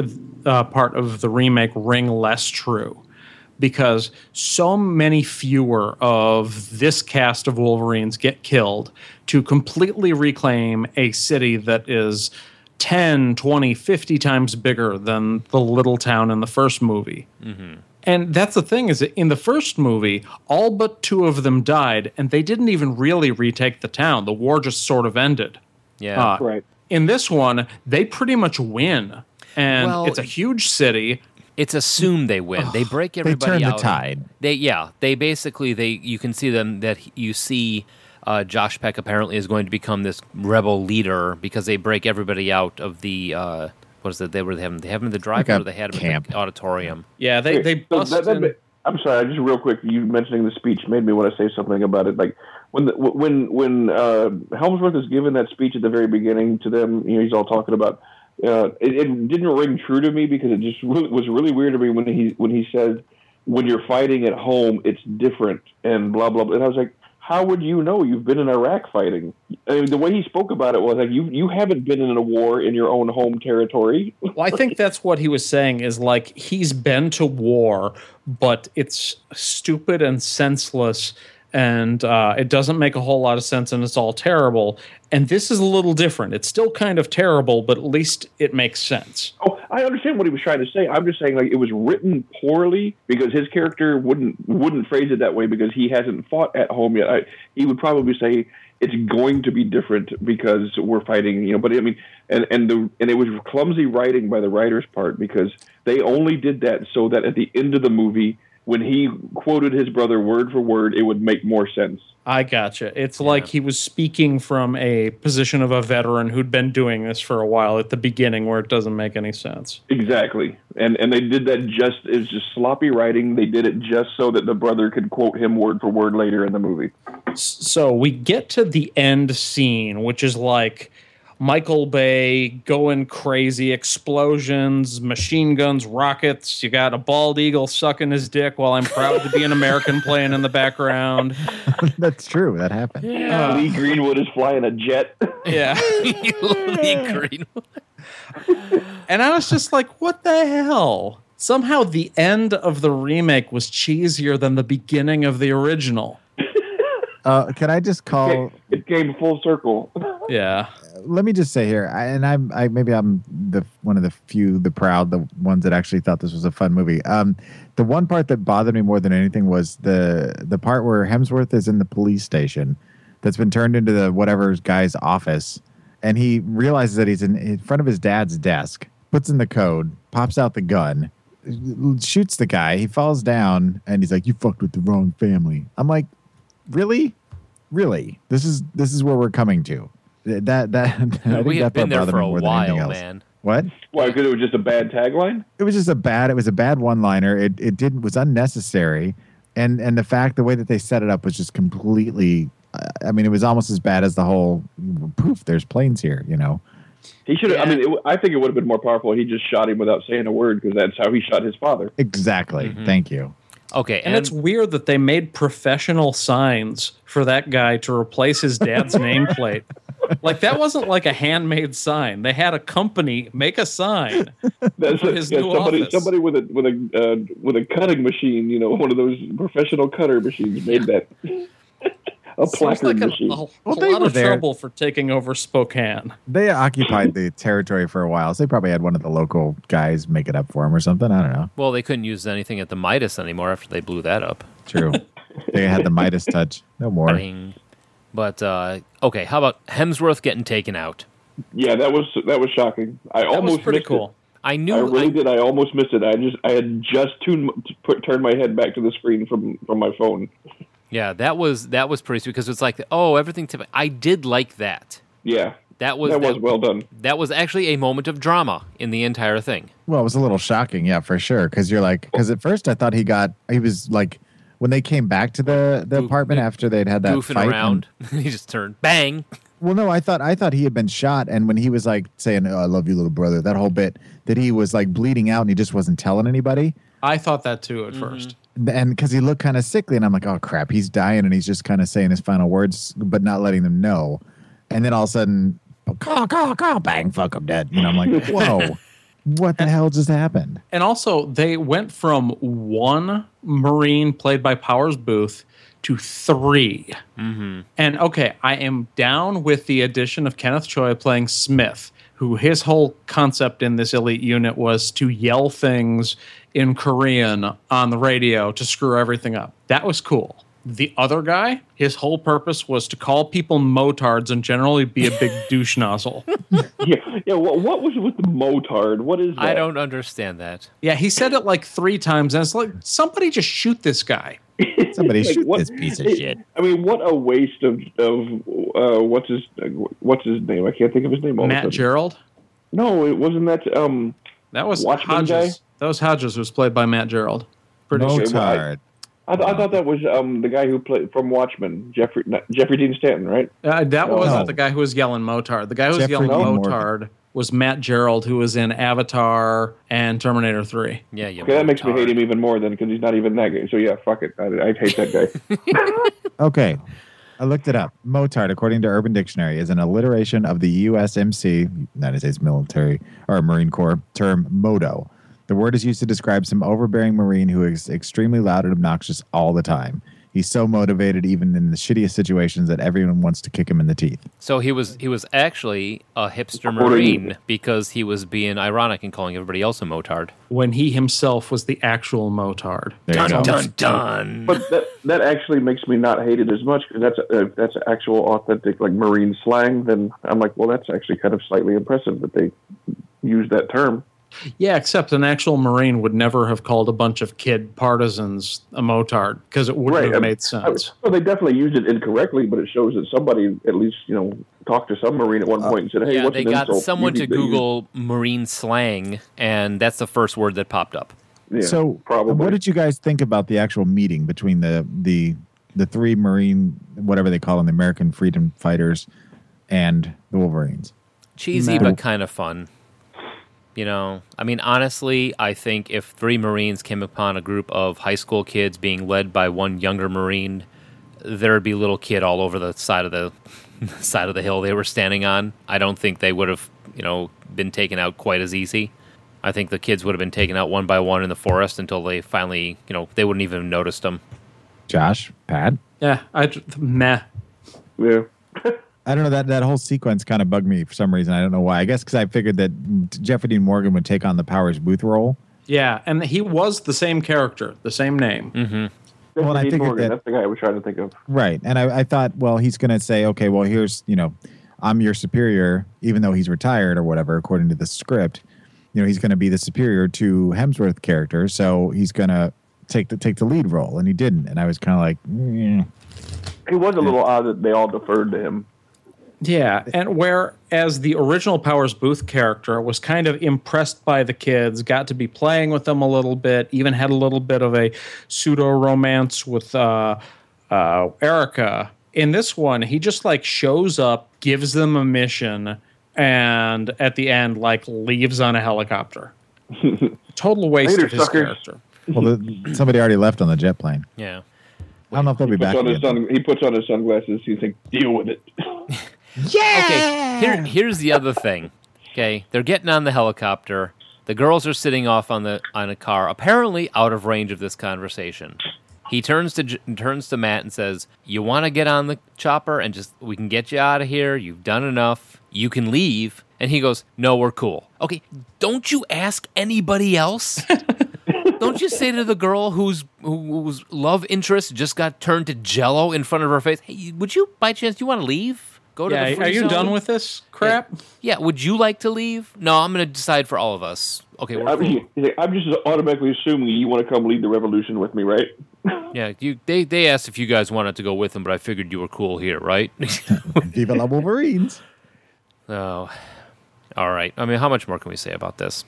I don't know. I, I just think that somewhere in between the original and the remake, there was a really good movie, but most of the good part of it was left in 1984. I agree with you, Josh. I, I definitely, I, I can definitely agree with that. Yeah, I still think there is a really, really good Red Dawn to be made out there if somebody really good wants to, like Christopher Nolan, get on it. Yeah, unfortunately, this has probably screwed that up forever. yeah, Yeah, exactly. Well, and no, not they, they, they only waited three years to make another Spider-Man. So that's I don't know. Somebody's thinking, listening to our podcast about five, ten years down the road, they're like, huh. So the best parts of the first one and the best parts of the second one to make one perfect film. But they just got to decide how they're going to call it Red Dawn because unless they're talking about like blood, they're kind of running out of red people to fight. okay. This one was also directed by uh, Dan Bradley, the ninth, the uh, 2012. Not to be confused with Doug Bradley, who's Pinhead, well, was Pinhead, or Milton Bradley Who who's made is- games. Oh, Yes, Yeah. Dan Or Bradley. Bradley Cooper, who is a raccoon. or Omar Bradley, who was a general in World War II. Or Anderson Cooper, who is, uh, Okay, Dan Bradley, known for his work on The Bourne Ultimatum, Spider-Man 2, and Donnie, Donnie Darko. Oh, I hate that movie. Aw, Spider-Man you 2? make me sad. As Oh, It's such an overblown piece of crap. but here's okay, wait, here's wait, his what was the thing. first one? that you Bourne mentioned? Ultimatum, Spider-Man 2, and Donnie Darko. Those are all good movies. Yeah, I agree. he was a stuntman. Oh, This is the movie directed by a stuntman. oh. That I was makes going to say I sense. didn't think they were directed by him because Sam Raimi did. That's why Spider-Man he too. thinks everybody can just walk away from a head-on collision Yeah, because he can. right. He can. yeah. I'm looking at his. He He, just do- head-on into anything, just get out and shake it off. You're like, all right, let's move on. he has got s- stunts, stunts, stunts, everything on him going all the way back to 1983 is stunts, stunt coordinator. And then out of the blue, they let him direct Chris Hemsworth in in uh, Red Dawn remake. So this is what happens when you let them director. Let's see, click director and Red Dawn. That's all he's done. That's all he's done. He has Sounds like he had some some info on somebody. a I think he's hundred working yeah, uh, on almost, the yeah. remake of Invasion USA. 119 different credits as stunts and stunt coordinator. So I guess that makes you good to direct the remake to Red. So what you're saying is, if you fall off enough buildings and cars, you think remaking Red Dawn is a good idea? Pretty much, really. so So, so the ra- the Hollywood ratio is 120 stunt movies to one directing movie. yes, Like if you if you're a stuntman in 120 movies, they'll let you direct one movie. he was a stunt coordinator for Jackass the movie. I don't know if there's a whole lot of work involved in that. No, not really. Like, they're like, we're gonna like jump off all this stuff and do it ourselves, and he's just like, all right. Go. up. I'm just gonna be here writing my script. well, apparently the guy that wrote it though, he did Red Eye, which was good. Disturbia, which was pretty good. He did the remake of Last House on the Left though, which was Disturbia was not good. mediocre. Disturbia was fun. I haven't seen it, so I, don't haven't know which seen of it. you I'm going to side with this time. And the other guy that was the writer on it, there was there was co-writers. Uh, I don't know if you guys saw the movie special with Michael Rappaport, but that was really that was a good movie. No. Joel, I'm just going to say you can assume that if you say a movie from out of the blue, we haven't seen it. We remember going to the video store with you in college. remember? After two times, you needed an escort. There's a chance maybe Josh or I have seen it, but yeah, it's usually not good. Do you remember that time we sent him to the sent him to the video store and he came back? yeah, with he that came fri- back with that Norwegian subtitled movie or whatever. No, with the naked ladies with the butcher knives walking around the weight room. Yeah, that one too. Yeah, Hey, the guy that wrote the original wrote Fandango though. I mean, it was, it was that Norwegian movie was all about some ice fisherman or something, and I'm, I'm like, what is what are we watching? What are you talking? What movie are you referring to? Whatever movies I you don't brought know. back to the room in college. Yeah. What movie did I watch about Norwegian fishermen? We don't know. All I remember is that you weren't allowed to go to the video store by It yourself. wasn't Deadliest Catch. Whatever. I mean, I- it may be a little bit of a hyperbole, but shut up. Well, now I'm trying to think of what movie you're talking about. I don't know. You brought the foreign movies all the time. I'm just it's a little bit of an exaggeration, sir. I'm just The reason I was for banned, the, comedic reason, effect. the reason I remember I was banned from picking movies anymore was after everybody went and saw Spawn. Oh yeah, Ah, that could be too. I had uh, I had blocked out that memory. Huh. I didn't. I've never seen Spawn, so I wasn't involved in that. Yeah, don't bother. I've heard. All right. So are we done with this? Yeah, we're we're done with this. Round table. Thumbs up. Thumbs down. Down. Good. We all I don't think no. necessarily want to say down, but it's definitely not up. A- a- As down as I am uh, as John on John Leguizamo as Violator. That far down. That's down. That's pretty down. Um, I'm going to be the dissenting opinion. I, I had fun with this movie. It was dumb. It was popcorn. It was fluff. It's not anything that's going to win any awards that I need to ever see again, but I enjoyed it. It was fun. Alrighty. So I like movies like this. the three of us Overwhelming don't like it, and Joel was wrong. I'm going to Just go like watch the a movie Eagles. about Norwegian ice fishing. So that's the Red Dawn movie show. All right, so what do we got on tap for next week, gentlemen? Well, it's been a while since we've done some music, so uh, we think in we're going to go back and look at top pop and rock music videos of uh, 1989. I think was the year. Did you just say we're looking back at Cop Rock? Yeah, Pop rock. we are Cop then and rock. now. Yeah, we're watching cop rock. nice. we have typically chosen the year where uh, Patrick and uh, Mike, were 14, Mike, but this my name time is we're Mike. jumping to Joel's year, which was again, Joel. Would have been 88 to 89, right in there somewhere if I was 14, right beginning of high school. So Like, eight- give or take. So yeah, we're going to look at the top MTV uh, music videos from that year, and uh, though they don't play music videos anymore, apparently you can find out top music videos online from MTV. So we're going to look at those as well. Yeah, see They what's- still make them. They just don't have a place to play them. YouTube. Yeah, pretty yeah, much. it's pretty much all social media Or type Vivo. sites. People share them on Facebook and such. Yeah, Vivo is the place nowadays, apparently. So uh, yeah, we're gonna check that out, and uh, if you guys have any ideas for new movie or new uh, shows that we can do, you can get us uh, find us on Twitter at at forty go fourteen. You can also get us on Facebook. Look for forty going on fourteen, and we have some chat going on there. Uh, if you want to listen to the another show, if you've accidentally stumbled onto this one somehow. You can find us on iTunes. We're on Blueberry. We're also on Stitcher and on TalkShoe. You can also find us on the Musings of a Geek podcast network at www.musingsofageek.com. Yes. And where are we going to be in August? Well, part of it we're going to be at Gen Con. Yay! Yay, Gen Con. Part of Three it, out of the part of four us of are us going are- to be at Gen Con. Yeah. I'm going to be Yes. in my room. We're just going to have a Yeah. mask of Josh that we carry around. We need a we need a, a Josh puppet. So if you're going to be at Gen Con, come find us at uh, Cardhalla or uh, Instant game show. thank you. I couldn't think of the name all of a sudden. And if you have any ideas for shows or would like to just leave us a voicemail, see if uh, Google Voice can eat your voicemail just like it has our friends from New Zealand. You can call us at 708 Now Rap. That's 708 669 9727. I did it again.